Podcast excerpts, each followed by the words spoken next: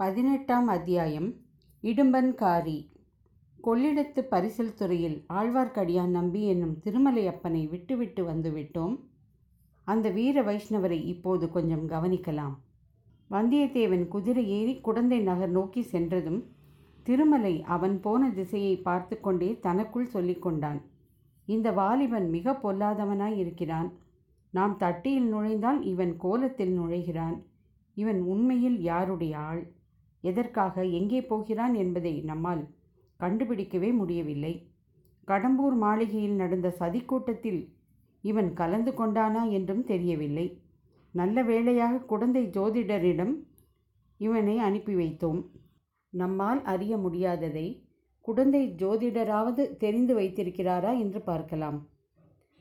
என்ன சாமி அரச மரத்தோடு பேசுகிறீங்களா உங்களுக்கு நீங்களே பேசுகிறீங்களா என்ற குரலை கேட்டு ஆழ்வார்க்கடியான் திரும்பி பார்த்தான். கடம்பூரிலிருந்து வந்து வந்தியத்தேவனுக்கு குதிரை பிடித்து கொண்டு வந்த பணியாள் பக்கத்தில் நின்றான். அப்பனே நீயா கேட்டாய்? நான் எனக்கு நானே பேசிக்கொள்ளவும் இல்லை அரச மரத்தோடு பேசவும் இல்லை. இந்த மரத்தின் மேலே ஒரு வேதாளம் இருக்கிறது. அதனோடு சிறிது சல்லாபம் செய்தேன் என்றான் திருமலையப்பர். ஓஹோ அப்படிங்களா? அந்த வேதாளம் சைவமா வைஷ்ணவமா? என்றான் அந்த ஆள். அதைத்தான் நானும் கேட்டுக்கொண்டிருந்தேன். அதற்குள்ளே நீ வந்து குறுக்கிட்டாய். வேதாளம் மறைந்து போனது. போனால் போகட்டும். உன் பெயர் என்ன அப்பனே? எதற்காக கேட்குறீங்க சுவாமி? நடு கொள்ளிடத்தில் படகு கவிழாமல் என்னை காப்பாற்றினாயே. அப்படிப்பட்ட புண்ணியவானாகிய உன்னை நன்கு ஞாபகத்தில் வைத்து கொள்ள வேண்டாமா? என் பெயர் என் பெயர் இடும்பன்காரி சுவாமி என்று இழுத்தாற்போல் சொன்னான். ஓ இடும்பன்காரியா? எப்போதோ கேட்ட ஞாபகமாக இருக்கிறதே. இடும்பன்காரி அப்போது ஒரு விசித்திரமான காரியம் செய்தான். தன்னுடைய விரித்த கைகள் இரண்டையும் ஒன்றின் மேல் ஒன்றாக குப்புறுத்தி இரு ஓரத்து கட்டை விரல்களையும் ஆட்டினான். ஆட்டிக்கொண்டே திருமலையப்பரின் முகத்தை பார்த்தான். அப்பனே இது என்ன சமைச்சை எனக்கு விளங்கவில்லையே என்றார் திருமலை. அப்போது இடும்பன்காரியின் கரிய முகம் மேலும் சிறிது கருத்தது கண் புருவங்கள் நெறிந்தன. நானா? நான் ஒன்றும் சமீட்சை செய்யவில்லையே சாமி என்றான். செய்தாய் செய்தாய் நான் தான் பார்த்தேனே. பரதநாட்டிய சாஸ்திரத்தில் திருமாலின் முதல் அவதாரத்திற்குரிய ஒரு அஸ்தம் பிடிப்பதுண்டு. அது மாதிரியே செய்தாய் நீ. திருமாலின் முதல் அவதாரம் என்றால் அது என்ன சுவாமி? விஷ்ணுவின் முதல் அவதாரம் தெரியாதா? மச்ச அவதாரம். மீன சொல்கிறீங்களா ஆமாம் அப்பனே ஆமாம். நல்ல வேளை சாமி உங்கள் கண்ணே விசித்திரமான கண்ணாயிருக்கிறதே வெறும் மரத்தின் மேல் வேதாளம் தெரிகிறது. என் வெறும் கையிலே மச்ச அவதாரம் தெரிகிறது.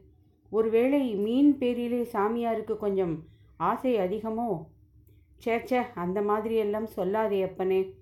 அது போனால் போகட்டும். நம்மோடு படகிலே ஒரு வீர சைவர் வந்தாரே. அவர் இப்போது எந்த பக்கம் போனார் பார்த்தாயா? பார்க்காமல் என்ன? பார்த்தேன். நான் குதிரை வாங்க போன பக்கம்தான் அவரும் வந்தார். உங்களை பற்றி திட்டிக் கொண்டே வந்தார்.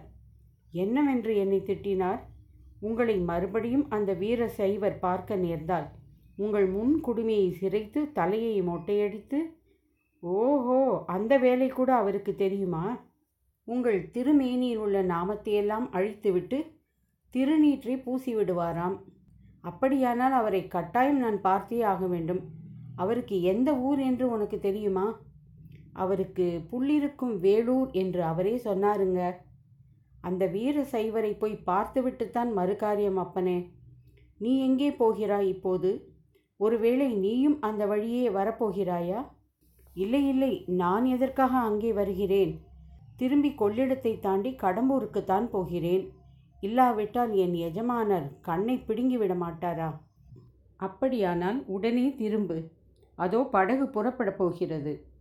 இடும்பன்காரி திரும்பி பார்த்தபோது ஆழ்வார்க்கடியான் கூறியது உண்மை என்று தெரிந்தது. படகு புறப்படும் தருவாயில் இருந்தது.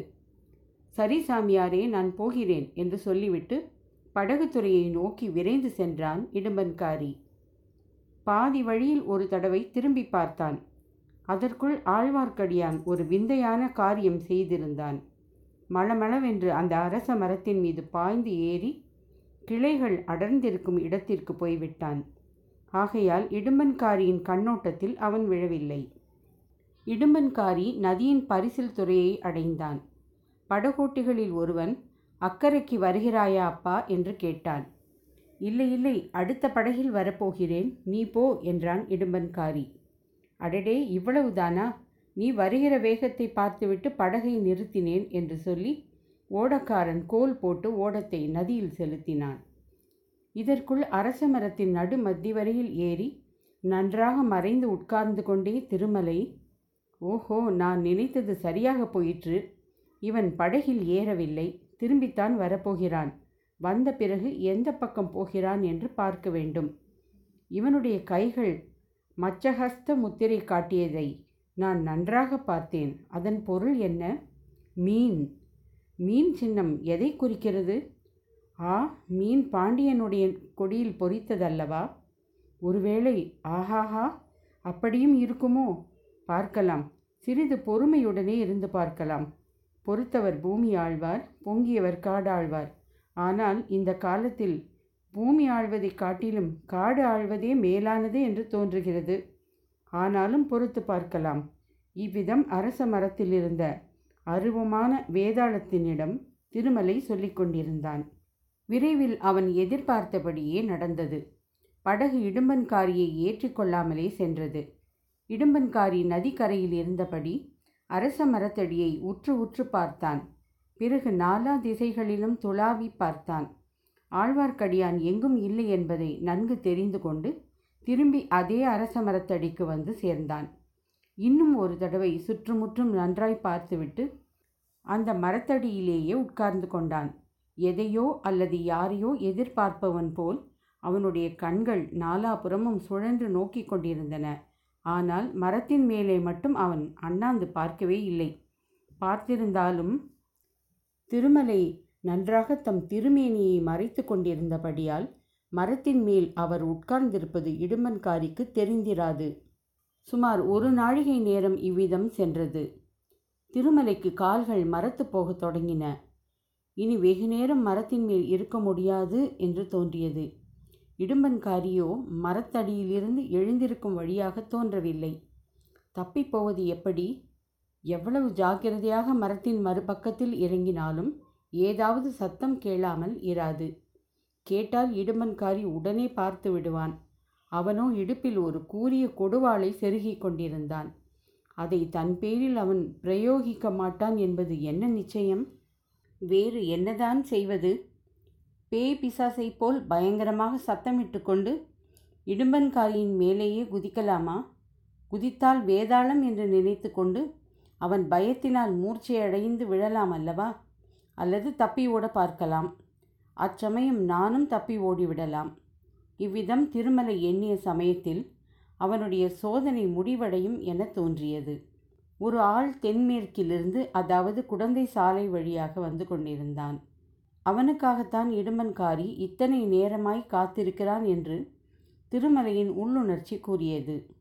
புது ஆள் வந்ததை பார்த்ததும் அரச மரத்தடியில் உட்கார்ந்திருந்த இடும்பன்காரி எழுந்து நின்றான். வந்தவன் முன்னால் இடும்பன் செய்த அதே சமீட்சையை செய்து காட்டினான். அதாவது ஒரு விரித்த புறங்கையின் மேல் இன்னொரு விரித்த கையை வைத்து இரண்டு கட்டை விரல்களை ஆட்டி மச்சகஸ்தம் பிடித்து காட்டினான். அதை பார்த்த இடும்பன்காரியும் அதே மாதிரி செய்து காட்டினான். உன் பெயர் என்ன என்று வந்தவன் கேட்டான். என் பெயர் இடும்பன்காரி உன் பெயர் சோமன் சாம்பவன். உன்னைத்தான் எதிர்பார்த்து கொண்டிருந்தேன். நானும் உன்னை தேடிக்கொண்டுதான் வந்தேன். நாம் இப்பொழுது எந்த திசையில் போக வேண்டும்? மேற்கு திசையில்தான். எவ்விடத்திற்கு? பகைவனின் பள்ளிப்படைக்கு திருப்புரம்பியம் அருகில். இறைந்து பேசாதே. யார் காதிலாவது விழப்போகிறது என்று சொல்லி சோமன் சாம்பவன் நாலா பக்கமும் பார்த்தான். இங்கே ஒருவரும் இல்லை. முன்னாலேயே நான் பார்த்து விட்டேன் பக்கத்தில் எங்கும் ஒளிந்திருக்கவும் இடமில்லையே. இல்லை இல்லை கிடையவே கிடையாது. அப்படியானால் புறப்படு. எனக்கு அவ்வளவு நன்றாக வழி தெரியாது. நீ முன்னால் போ நான் சற்று பின்னால் வருகிறேன். வழி நல்ல வழி அல்ல. காடும் மேடும் முள்ளும் கல்லுமாய் இருக்கும். ஜாகிரதையாக பார்த்து நடந்து வர வேண்டும். சரி சரி நீ புறப்பட்டு போ. காட்டு வழியாயிருந்தாலும் யாராவது எதிர்பட்டால் மறைந்து கொள்ள வேண்டும் இல்லையா? சரி சரி என்றபடி இடுமன்காரி முன்னால் நடந்தான். இடும்பன்காரி கொள்ளிடக்கரையோடு மேற்கு திசையை நோக்கி போகலானான்.